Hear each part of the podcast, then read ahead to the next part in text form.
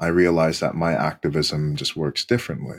My job is to help people to feel good about themselves in a therapy setting and also to help people to recognize their awesomeness in a different way. But all forms of activism, I think, are, are necessary for any type of social change. Hello, welcome to the Fourth Space podcast. In this episode, we're really thrilled to continue our collaboration with the Black Perspectives Office. The founding coordinator of the BPO, Annick Maugile Flavien, sits down with anti racist psychotherapist David Archer for a one on one conversation about his ideas and his work. Hello, everyone. Welcome to the Black Perspectives Live podcast series at Fourth Space Concordia. We'd like to begin by acknowledging that the Black Perspectives Office, Fourth Space, and Concordia University are located on unceded indigenous lands. The Kanien'kehá:ka Nation is recognized as the custodians of the lands and waters on which we gather today. Tiohtià:ke, Montreal, is historically known as a gathering place for many First Nations. Today, it is a home to a diverse population of Indigenous and other peoples. We respect the continued connections with the past, present, and future in our ongoing relationships with Indigenous and other peoples within the Montreal community. We'd also like to state that the Black Perspectives Office is informed by and stands in solidarity with Black communities in Canada and across the world who continuously fight against anti Black interpersonal and systemic racism. Welcome, everyone. Thank you so much for being with us for another episode of the Black Perspectives Lives in collaboration with Fourth Space.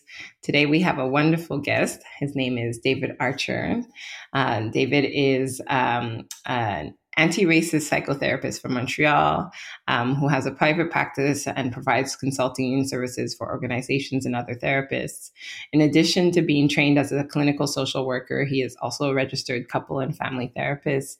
His ph- philosophies are informed by mindfulness, intersectional feminism, and critical race theory. Today, we wanted to have David in to talk a little bit more about his practice, as well as get an understanding of what it means to have um, an anti racist framework in therapeutical work. So, welcome, David, and thank you for being here with us. Yeah, well, thank you so much for giving me the opportunity. Looking forward to our discussion. Yeah, for sure. So, the way I like to start this, um, particularly because often we have students that are listening in, is to really get a sense of your parkour. How did you end up doing the work that you do, and what led you to your work in social work and in the mental health sector in general? For sure. Okay, well, first, um, I do have to say that even though, and I think many of the students know this, that even though this land is called Montreal, it's very important for us to acknowledge that the original name of it was uh, and that name was given uh, to this land by the Iroquois Confederacy, the Kanien'kehá:ka people. And the reason why I start with that is because, like, that's the context that we all find ourselves in, mm-hmm. that we're learning, that we're teaching, that we're participating on stolen land. And it's very significant and very important to to kind of like highlight that even from the get-go. So when I was younger, I was raised up in this environment of knowing that there are black people, that there are white people, that there are native people, that there are non-native people. And so I was raised in a place called uh, Châteauguay, Quebec. And if you've never heard of this place before, that's okay. Uh, many people haven't. Um, it's a small town that's close to Montreal, and you know it's a. Uh, but when I was younger, it was a bit more challenging to be in those types of spaces because there was always this understanding that there was like, you know, Oka crisis, that there was a referendum. So there's always this idea of land being taken or being given mm. or whose land it was, who had a right to be in certain types of spaces. So, I mean, I had no choice. I like, you know, you're brought, when you are a black person brought up in this type of society, um, it's a political statement just to be a black man. Mm. It's a mm. political statement to be a black Anglophone in uh, in a largely francophone uh, province. So uh, when we're talking about how I got to this point, I mean, I could like talk a bit about my CV, but it's really that a lot of my decisions were polarity responses. It was people saying black people can't do this, and then me coming from my black Jamaican Canadian uh, heritage, like Jamaicans, yo, we don't we don't deal we don't deal with those types of things. We, like we don't we won't just take that, you know. Mm-hmm. So my mother always had a belief that we were worthy of uh, of taking up space, that we were worthy of of like of living and breathing in like whatever space we found ourselves in. So even when I didn't believe in myself, my family would, and so um, I originally was a software engineer for about like ten years, and then after that, I decided, you know what, I'm going to try to take on easier problems, and I made the mistake of going into psychology. I was like, maybe I can solve human system problems. No, found out many years that uh that that uh psychology was also very complex. But from my computer science background, I was thinking about logical ways of solving complex problems because the computer, although it's complex, it's usually going to have uh, two ways of communicating, either on or off, or true or false. And so I was interested in finding out if we can also uh, solve like problems in our human system in, in a similar way.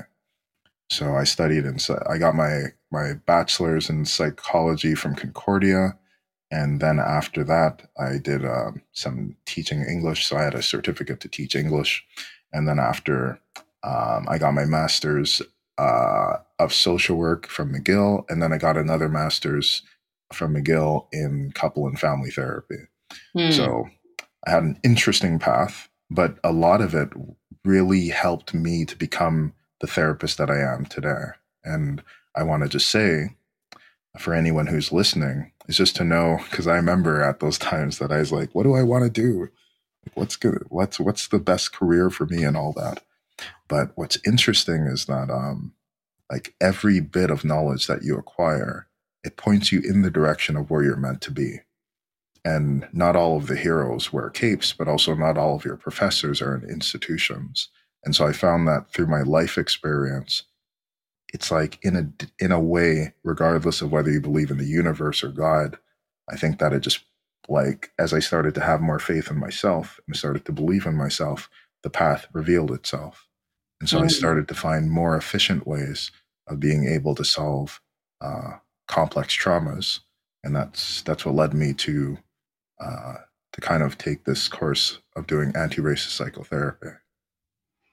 That's amazing. Thank you um, for sharing that with us. Um, there's two points that that you said that really resonated with me. Um, one, this aspect of of um, being worthy and how much um, the the fact that there is um, there are people behind you that believe in you and believe in your mm. work and believe in your capacity um, really can change the the entire parkour that is possible.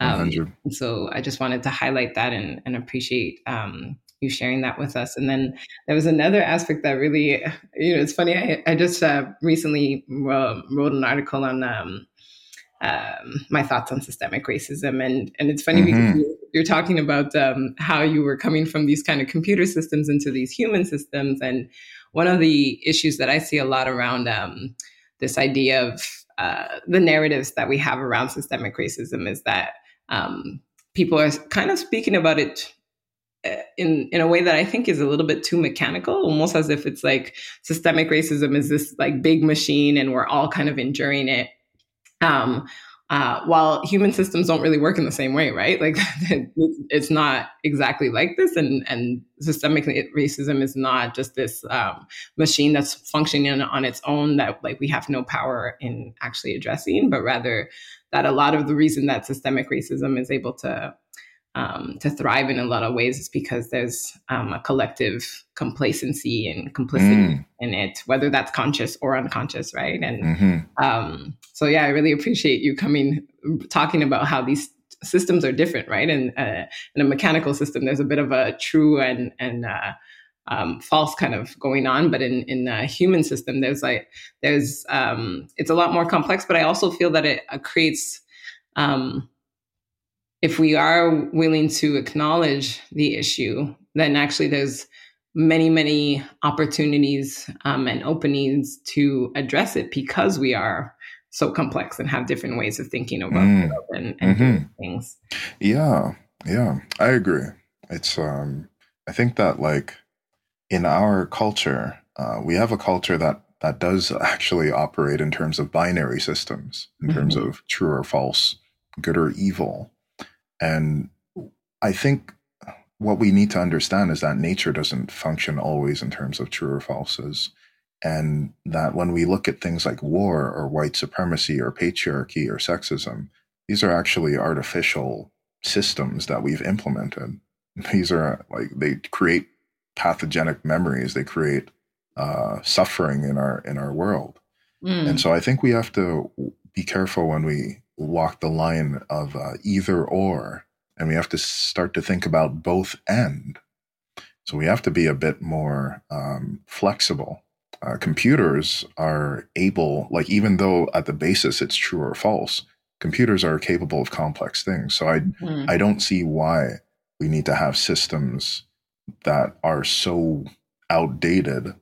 And this is 2021, and we're on Zoom calls using software with microphones and like we're doing things that our ancestors never thought were possible. But um, I, I, think we need to do the same with an update and upgrade of our social political systems as well. Yeah, hundred percent. You know, I, I, think about that a lot about how uh, how we're able to function as a society through a pandemic, and yet we still don't have solutions for racism. I mean, come on. Yeah, yeah, yeah. I mean, yeah, doesn't real. make any sense. for real, and I and I don't mean to disrespect no astronauts or nothing, but like I do respect the fact that we can put someone on Mars or put a robot. I think put mm-hmm. a robot on Mars, but I I'm still very interested in how we can get in touch with our spirits. Mm-hmm. I'm still very interested in how we can start to uh, learn to love ourselves. And I think the science, we're still trying to figure this out in psychotherapy. We're still trying to figure out the brain. And so, yes, there is this doctrine of discovery that exists in our culture of trying to put uh, put a flag and say who discovered what and and all that stuff. But I still do think that the most important mysteries uh, maybe they were solved at one point in our humanity, but from our Western, from the limitations of our civilization on mm-hmm. this side of the planet, uh, we need to rediscover what it means to be more fully human and what it means to really love ourselves and to love one another. Mm, yeah, definitely. So, what does anti-racism then mean for you, um, and how does that inform the the work that you engage in? I was um, you know, when mm-hmm. we met, um, it, it's funny because I've I've met a lot of um, people who do anti-racism anti-racist work in general. And mm-hmm. there's an interesting pairing that i had never heard till we, we met of anti-racist psychotherapy which you know it's it seems like something that we should have been talking about for a very very long time but you're the first person that really brought that to the table for me. And and i'd love for you to kind of unpack that for us all for real. But although I'm the first like Canadian I've seen speak about these types of things, I mean, like uh, Frantz Fanon is one of the earliest people who spoke about like just the uh, like internalized oppression. He's one of the mm-hmm. first that I've seen, but there could be others beyond him as well. Like, um, uh, just because I wrote the book on it doesn't mean that I know everything about what's out there, and I'm still learning. I'm mm-hmm. still still trying to figure it out myself. But what I will say is that uh, Anti racist psychotherapy means taking down statues. That's what it means. It means that these things that we have put up from years ago that no longer represent who we are centuries later, uh, that we need to update and upgrade them. Um, we know that psychotherapy, a lot of it is founded on the basis of whiteness and on the basis of an expert knowing what someone who's not an expert should be doing or should be living. The reason why we say that, I'm not saying anything controversial because the APA, the American Psychiatric Association, recently apologized for its role in systemic racism and all that. Mm-hmm. So I'm mm-hmm. not saying anything too controversial, you know. But what's funny, actually, if I can segue, it's like even five years ago, you couldn't even say white supremacy without people getting scared. Mm-hmm. And now it's like, because this is the job of the therapist is for us to to speak about the things that do cause us pain and suffering sometimes. And medicine doesn't always taste good but it's usually good for you. So any person who's listening to this and feeling like what? He said white. He's not supposed to use words like that. Or what? He said white supremacy. You're not supposed to use that combination of nouns. It's it's just to understand that we, um, as a therapist, my job is to help people to bring the unconscious to the conscious, so we can transmute it and heal from it forever.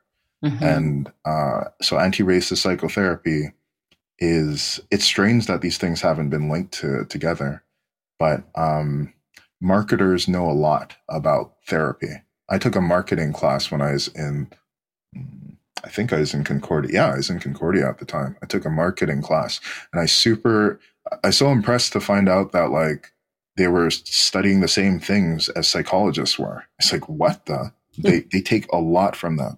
So if we think about politics too, I think that politicians also know a lot about psychology as well. And like media personalities, they know a bit about psychology. They know about types of words to use. They know about the types of images to put on newspapers when they want to uh, pathologize or like say that uh, people from different communities are bad. Mm-hmm. So it's to say that we should be talking about mental health because it's a direct consequence from all these other systemic uh, racist uh, events. Mm-hmm. Um, and when we talk about trauma, which is one of my interests as well, is that what a trauma is is when something hurts you and you don't have enough resources to deal with it. So if we think on a different level, if we talk about poverty, what poverty is, is that there's a prevention from you being able to participate in uh, a society, and there's a prevention from you being able to have sufficient resources to function and to participate in society. So mental illness then is that perception of adversity and it's also the lack of resources to deal with it as well. Mm-hmm. So when we're talking about racism, we're talking about the prevention and marginalization of specific people, of saying that these people can't participate in our society, but we're going to make research about them and we're going to teach in your textbooks why black people are worse than white people at every chance that we have so that we can maintain what is called the binary trauma complex cycle, which I talk about in my in my book. It's the idea that white supremacy is linked to black suffering and that black suffering validates white supremacy and that blackness must become associated with trauma while whiteness must at all costs be dissociated from trauma. Mm. So I know as a roundabout way of explaining what it is that I do, but I, I just couldn't help but notice that the things that we're not talking about are the things we must talk about. Almost all of my Black clients have been impacted by how the society views them. Almost all of my white clients have been impacted by how the society views them as well. Mm-hmm. But if you're going to be like helping uh, a woman who has a mental health issue and not and you're not willing to at least be open to talking about gender, then how can you really help uh, the black person or the person from a different country if you're not at least willing to admit that there is a difference of how their skin looks and what that means in terms of their ability to participate, their tendency to be prevented from participating in the society. Mm. So uh, anti-racist psychotherapy was necessary. There's no other way that I can do it. there's there's no other way of of doing therapy without looking at the individual and what and and also deconstructing and and rewriting the narrative of what it means to be a, a participating member of the society. Thank you for that. I really um, there's so much of what you're saying that's just connecting a lot of um, thoughts I've been having recently. I'm, i want to read um, a definition of uh, ableism by um, Talila Lewis that I, I, read recently. And so Talila is a, um, a black woman who wanted to to uh, um, give a, a, definition to what ableism is, and and um, she says that a system that place, places values on people's bodies and minds based on societal societally constructed ideas of normalcy, intelligence, excellence, productivity, and productivity these constructed ideas are deeply rooted in anti Blackness, eugenics, colonialism, and capitalism. this form of systemic oppression leads to people and, and society determining who, in, who is valuable and worthy based on a person's appearance and or ability to satisfactorily reproduce, excel, and behave. You do not have to be disabled to experience ableism. Mm-hmm. And I really, I feel like there's so many links to um, uh, what you were saying there that that resonated for me in terms of um, what do we what do we mean when people are able to participate? Whose mm. responsibility is it that people are able to participate or not? And how that shapes the entire you know world that we function in and then of course has a, a deep impact on our um, mental wellness and um, yeah. the capacity to in, engage with the world really at the end of the day.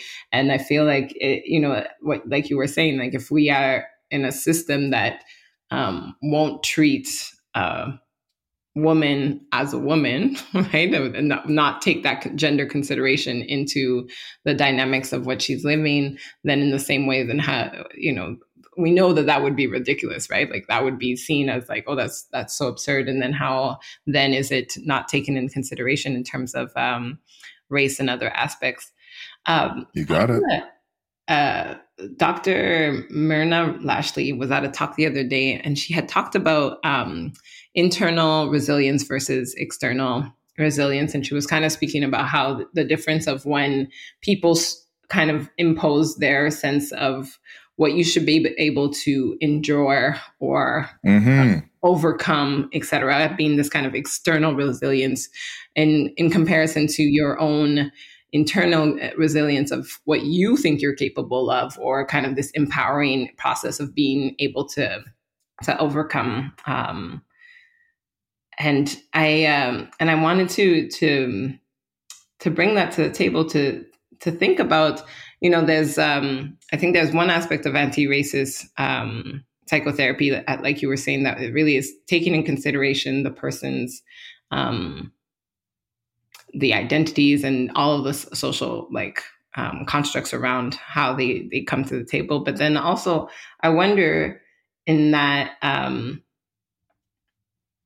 how then in your work does anti-racism kind of function as also um, helping uh, your clients kind of think through where do they foster their own sense of resilience in all of that knowing that you know the next day they're going to be out in the real world engaging with so many of these mm-hmm. um, external factors. I think a lot about that a lot is in terms of our Black students of wanting to put resources at their um, disposal, thinking about the systems that we want to unpack and etc. but also knowing that day in and day out they still live those experiences. And so how how do we kind of foster that internal resilience?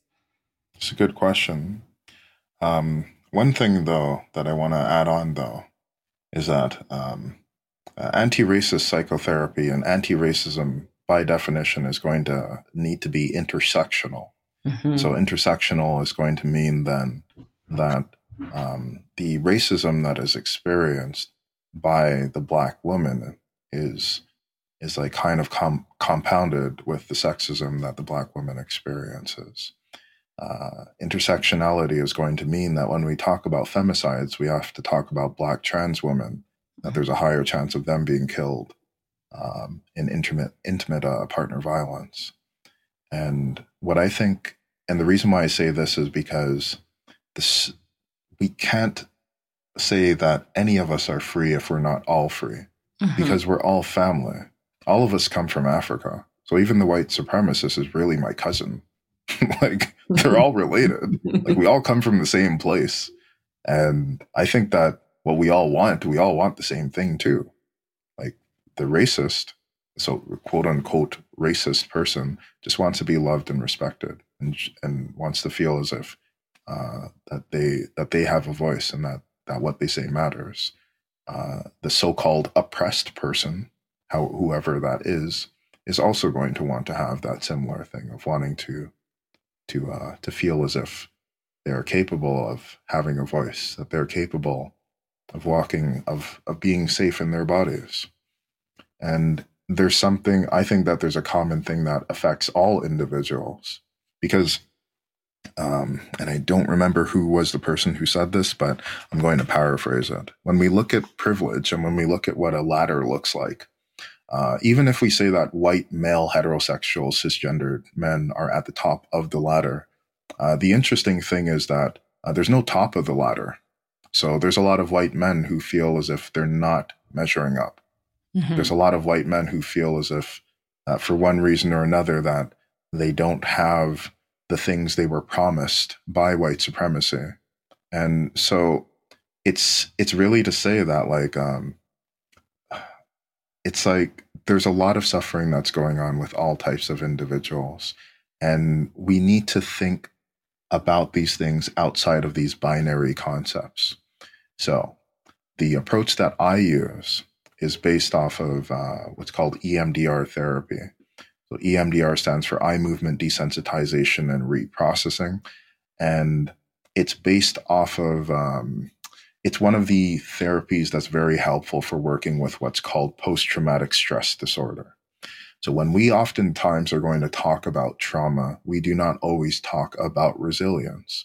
But in a weird way, the traumatic response that a person is going to have would have been adaptive if they had it in the past. Mm. So trauma and resilience are one it's like they're almost they almost look like each other. Like they they may not they may not always look like each other, but the tra- the traumatic response that a person is going to have was meant to protect them. So what we are trying to do with EMDR therapy and other therapies that are based on memory reconsolidation is looking through trying to find out all the injuries that might have happened based on the person's identity, based on their family history, based on uh, the circumstances that took place in their society, in their in in their family, and all of that stuff, in their relationships and all that, and we are trying to reduce the impact that the negative cognition, that the negative belief has on them and their relationships so that we can reprocess it and bring in a more adaptive, positive belief. So the reason why I say this is because the only way that you can get to having the properly reprocessed uh, material, the properly adapted uh, belief about yourself is by first confronting the suffering. Hmm. So suffering and wisdom are linked in some way that if we keep the suffering long enough, that is all that it becomes. But if we have the courage to actually confront it, then we can start to learn about ourselves. So at the same time, while we talk about, uh, some people may, some of your audience may be aware of what's called vicarious trauma. This is the, the cost of being a therapist and listening to stories of suffering. Mm-hmm. This is the cost of being a Black person and watching television or um, internet videos that show Black people like yourself getting hurt by police and all of this stuff. Mm-hmm. There is a cost to witnessing suffering. However, there's also the concept of vicarious growth. So the reason why I do this type of work is because my clients have been my best teachers. I have met many people who believed that their life was at the end of their at the end of the rope. I've met many people who felt as if the world had canceled them and that they had canceled themselves. And I've seen so many people turn their lives around that I have no choice other than to believe that everyone is capable of doing this if we have the proper technology and the sufficient knowledge and expertise at this thing. So I say all of that to say that EMDR is designed. Uh, there's specific phases that are part of it, but my work is designed to help the client to recognize their awesomeness. We cannot have people heal without them seeing that they are the key to their healing. Mm-hmm. I love that. I'm um, I've heard of uh, EMDR quite a few times, and I am I appreciate you really breaking it down for us because I think that um, for so many people's therapy, um, there's a lot of barriers to even, um, well, acknowledging that there's a problem or seeking out therapy or um, wanting to even find out what happens behind that door, right? it, seems really daunting in a lot of ways of like, oh, what's on the other side of that door? And and I think um, what you shared with us is is is such a nice glimpse of um, uh, the capacity of the work. Yeah, and if I can add another thing, is just to say that like for anyone who's listening, uh, we, we just have to rewrite our narratives about all of this stuff. Is that there's no such thing as a person who's broken Mm. that stuff doesn't exist. And for anyone who's listening, just to know that, like, um, it's like, I, I say this often, but sometimes I'll get some clients and they feel like their life is like a horror story or horror movie. And um, thing is, I'm not a big fan of movies. I, I prefer video games, but that's a topic for another time. but it's really to say that even if this moment right now seems like a horror movie, play out the whole movie and you never know. Maybe this is just the plot twist. How do you know that it doesn't become a rom com later on? and that's that's what we're trying to do with therapy. Ultimately, the goal of therapy is to help the client to learn. The therapist and the client are educators in the therapy room. Mm-hmm. Is that we are trying to help individuals to learn something, to, to recognize their capacities. And if we have the ability to sit with ourselves um, and to uh, with mindfulness, which is just a way of being able to sit intentionally, of confronting your suffering and gaining wisdom from it. If we're able to do that, and if we have this proper space and the context for it, then we're able to heal uh, from these difficulties. So anybody who's out there, because their mental health is more common than our society likes to believe, uh, trauma is much more common than than we like to believe for anyone who's out there, just know that uh, everyone deserves a second chance. I've seen so many people recover that I believe that we need to get more people into these fields to help other people to recognize their awesomeness as well. Mm, definitely. Yeah. So um, for EMDR, again, it's like it's hard to explain what these things actually are without going through it, but it's based off of the adaptive information processing model. There's three stages to the adaptive information processing model.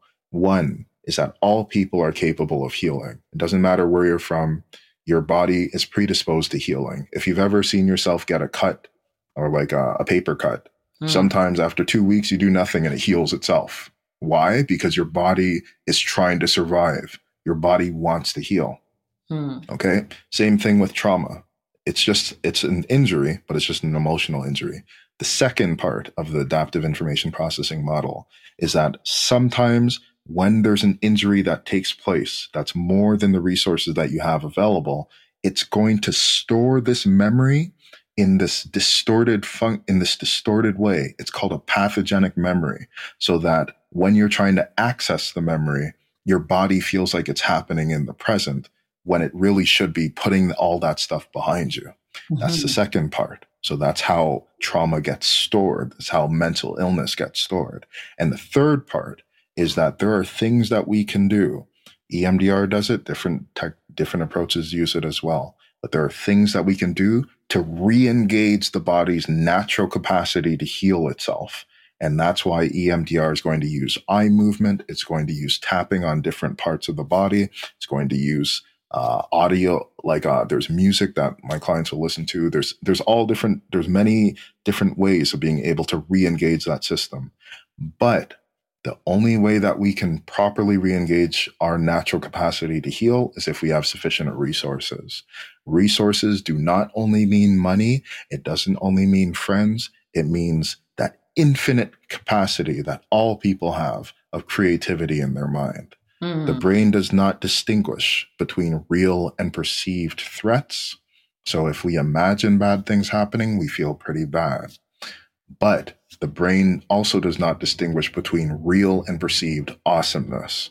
So if we're able to imagine like who we want to be, if you're able to imagine yourself walking across that stage, getting your diploma, then there's a positive feeling that happens in the body. The brain doesn't distinguish between that perception and the reality. So what we need to do, if we are playing it smart, is we need to understand how our brain works and use it to our advantage. So you want to feel good when you are thinking about your schoolwork. You want to feel good when you're thinking about like what it means to be a black man. You want to feel good when you're thinking about what it means to be a black woman, non-binary. You want to you want to feel good when you're thinking about um, the fact that you have the miracle of life like right ahead of you. Mm. So hmm. um, I don't know who that intervention was for. I hope that helps somebody, but I, I mm-hmm. really just want people to know that like um, uh, it's it's not only about uh, as you. I'm glad you mentioned that. It's not only about trauma. It's about us like um like honoring our ancestors, the difficulty they went through, and mm-hmm. knowing that they are also pushing us ahead as well. They may be behind us, but they're not, they didn't leave us behind. Yeah, I love that. And I, um, you know, in, in the ways that I think about it often is that um, uh, we need to kind of pull away from this um, linear timeline, right? So like my healing heals my grandma whether my grandma's here or not, right? Like there's a mm. a continuousness in there and our in our lived experiences. Hundred um, percent. Can you tell us a little bit more about your book? You had touched on it quickly earlier, but um, so David wrote a book called Anti Racist Psychotherapy Confronting Systemic Racism and Healing Racial Trauma. Um, can you tell us a little bit more about that? Yeah, for sure. So the thing is that, like, um, for me in this book, uh, what had happened was that, like many of the listeners, like the police murders that happened in 2020 and are still happening these things they they they left me with a sort of rage and anger and frustration. And i realized that uh, this rage and this suffering that people feel when we watch other people suffer uh, it's capable of being toxic if we don't do anything with it but anger is a useful emotion because it mobilizes people. And so while I do give all respect to all the activists that go out on the street and they protest, um, I realize that my activism just works differently. My job is to help people to feel good about themselves in a therapy setting and also to help people to recognize their awesomeness in a different way. But all forms of activism, I think, are, are necessary for any type of social change. But for me, I realized that I was frustrated because I wanted to try to understand why racism happens. And um, in my book, I kind of explain, um, I explain like how racism functions as a system. So it's not just a part, it's not a question of like a person just being like, I use the N word or they like paint themselves with blackface or any of the other ridiculous ways that you're going to see that these strange things happen but it's to understand why that happens in the first place. Mm-hmm. So in the book, I do speak about delegitimization, which is a necessary part of any type of subjugation. And in the book, I spoke about uh, the binary complex trauma cycle, which is just to say there's this there's a balance between white supremacy and black suffering, and that it was something that was created, didn't always exist. In fact, I mean, if you just think about it, many black people only become black when they come to this country. Mm-hmm. If you're an African, I don't know if the African, uh, the person who's raised in, in an African country is going to see themselves as our kind of black. Mm-hmm. Um, I'm putting air quotes for people listening on, uh, on the on the radio or whatever. Um, the thing is that when you're in a different country, uh, you may see yourself as dark skinned but when you come here, you're black. And when you go to the United States, you're black. And so I was trying to find out why is that? And I was trying to uh, trying to explain or trying to understand what is the impact of racial trauma. And so the book is uh, it's it is a book that's for people who are scholars and people who want to understand this at a high level. It's a well researched book, and it's also to say that I was very interested in trying to find out how to reduce the impacts of racial trauma and how to get people to heal from it as well using uh, memory reconsolidation approaches because uh, memory and history are very important to our healing both on the individual level and also the social level as well mm, really um,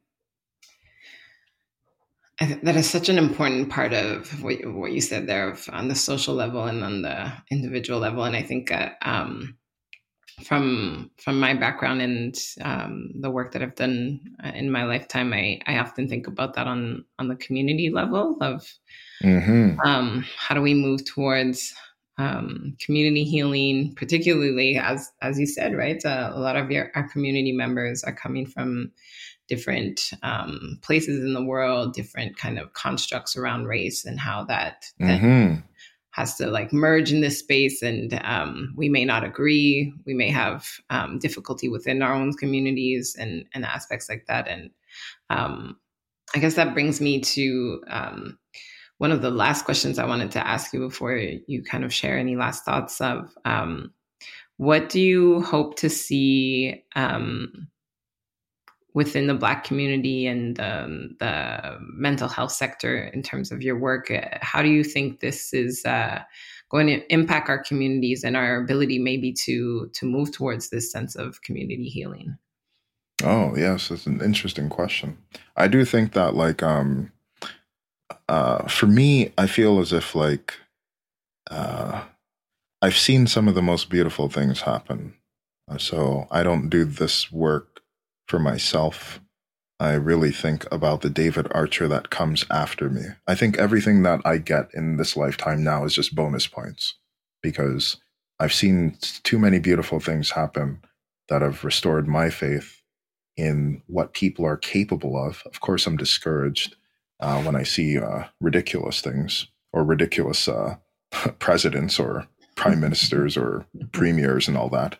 But but the thing is, um, because every every nation has uh, like is still is struggling and is always in these types of struggles because the idea of a nation and country doesn't even really makes sense. There's no actual physical lines. All of the countries are social construction yeah. as much as racism is, but this is going a bit too deep. Let me let me return back are to the ready question. for this conversation, David? Are they ready? Yeah, yeah. Well, well, this is the thing. Is that I'm a therapist, okay? My job is to is to listen to people. So when I get the chance to talk, then I gotta, I gotta talk. So what I'm trying to say though is that um, I think that what we need to do is we need to upgrade our uh, our technology. I don't think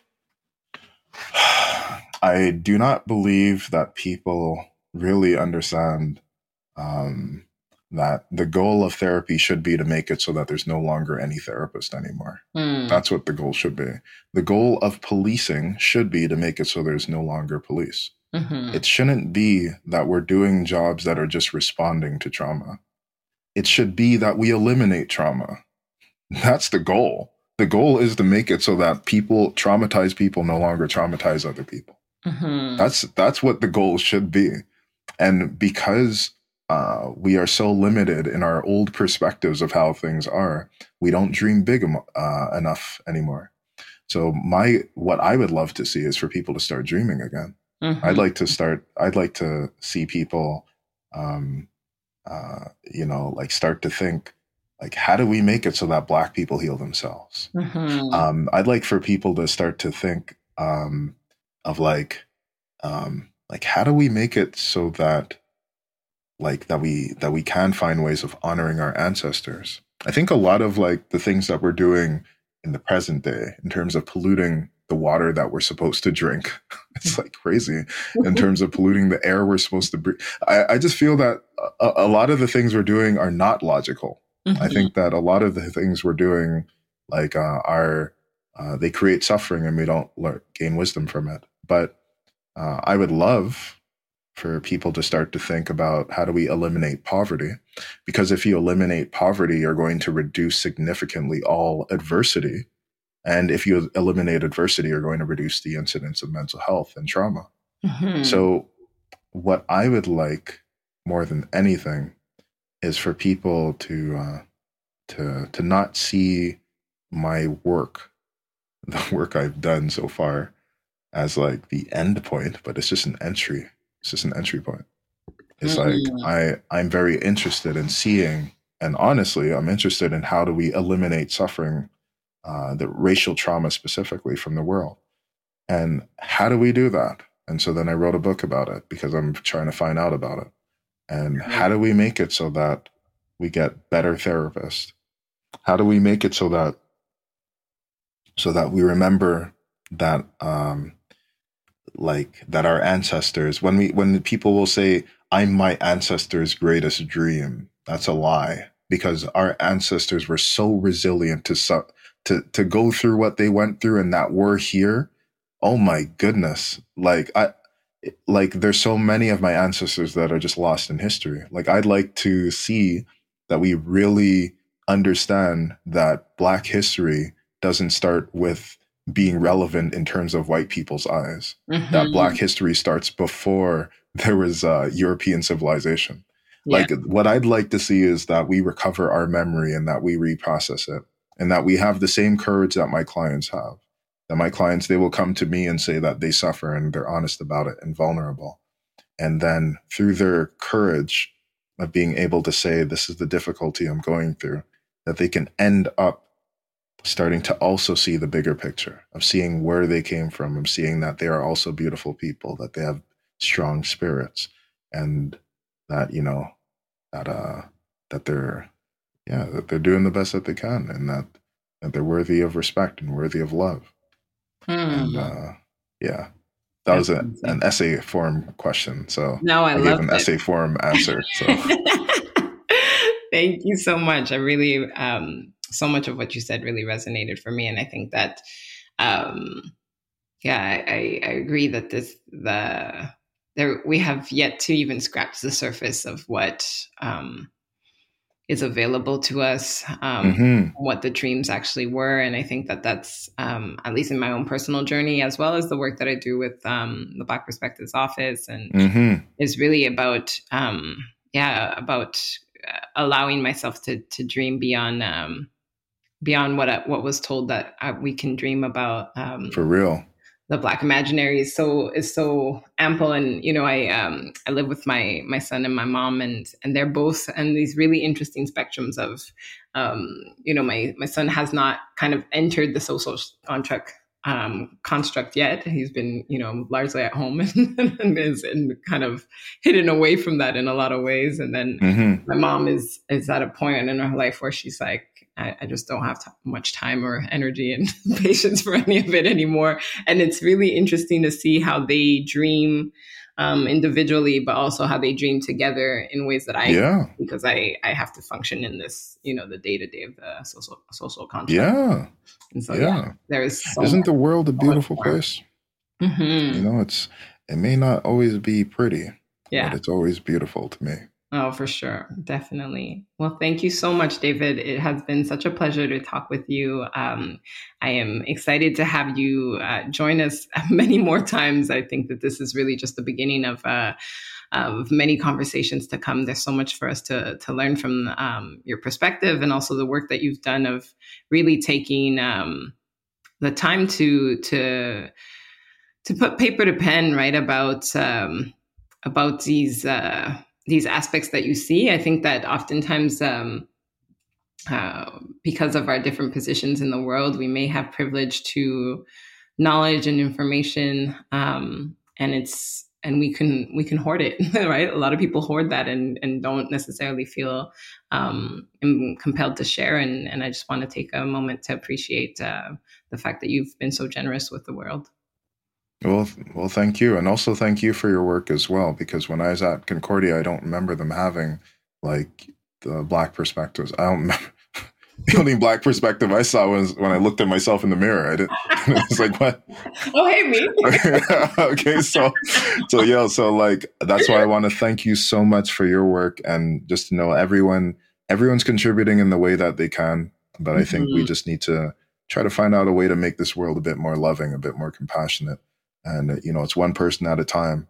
And it's not only just the words that are in a book it's also the actions and also our commitment to seeing a better uh, more love in the world. So so thank you so much for the opportunity and many blessings and blessings and strength to everyone listening to this. Thank you. Actually before we um, jump off is there a website uh, social media anything of the sort that you would like to share if anyone wants yeah for sure. okay so you can hit me at uh, oh, I gotta sound hip. Let me sound let me sound cool. I just recently joined cool. Instagram. Yeah, I just only recently joined Instagram. People are like, "Yo, how old is this guy?" Yo, so um, at anti-racist psychotherapy, And my website is antiracistpsychotherapy.com. And if you go on that website, you're going to find links that you can get the book. And on that, of course, and some people who are like, what? I don't want to get it from Amazon. Okay, that's cool. Go on that website. You're going to find one of my favorite black bookstores, a different book list, uh, Canadian Black Bookstore. They also have it. You can get it from there too. It's available in paperback, hardcover, and also audiobook is going to be coming out in a few uh, in a few weeks as well. Um, yeah, yeah, yeah, yeah. I did it my I did it myself. Yeah, yeah. So yeah, yeah. So you get to hear all my strange voices, all my all my hijinks of of David Archer. well, th- thank you, thank you. I think again is that God puts us in positions that like uh, this is this is the way that I could help people, and so like um yeah, also like on the website, if there's anybody who's interested, I'm also going to be doing a um, a training in EMDR, teaching people how to use EMDR. Um, but you do need to, yeah, you need to have a master's in uh, uh, social work, or you need to have a psychotherapy permit to do it. But I'm going to be doing the first training that I've uh, that I've seen uh, in Canada. Well, not in Canada, but I'm going to be doing my first training, uh, and it's going to be an inter international thing. So I'm working with Americans, they're working with Canadians, and yeah. But besides that, yeah, anti-racist psychotherapy. There's a Facebook. I'm going to be working on. There's a Facebook public profile, David Archer. Um, yeah, I think that's all my my spamming. I think that's all my my information for now. But but yeah, yeah. And anyone who reads the book, I'd love to hear what you think about it. Um, and yo, but thank you so much. Many blessings, and everyone just stay safe and healthy and happy. Thank you for listening to the Fourth Space podcast. You can follow us on Facebook, Instagram, Twitter at CU Fourth Space, and wherever else you find your podcasts. The podcast is hosted by me, Douglas Moffat, and produced by Anna Voklovec. Editing by Chloe Lalonde and Makai Hallgrove. Social media and web support by Kari Balmstead. Our theme music is courtesy of Supercontinent. Thanks for listening.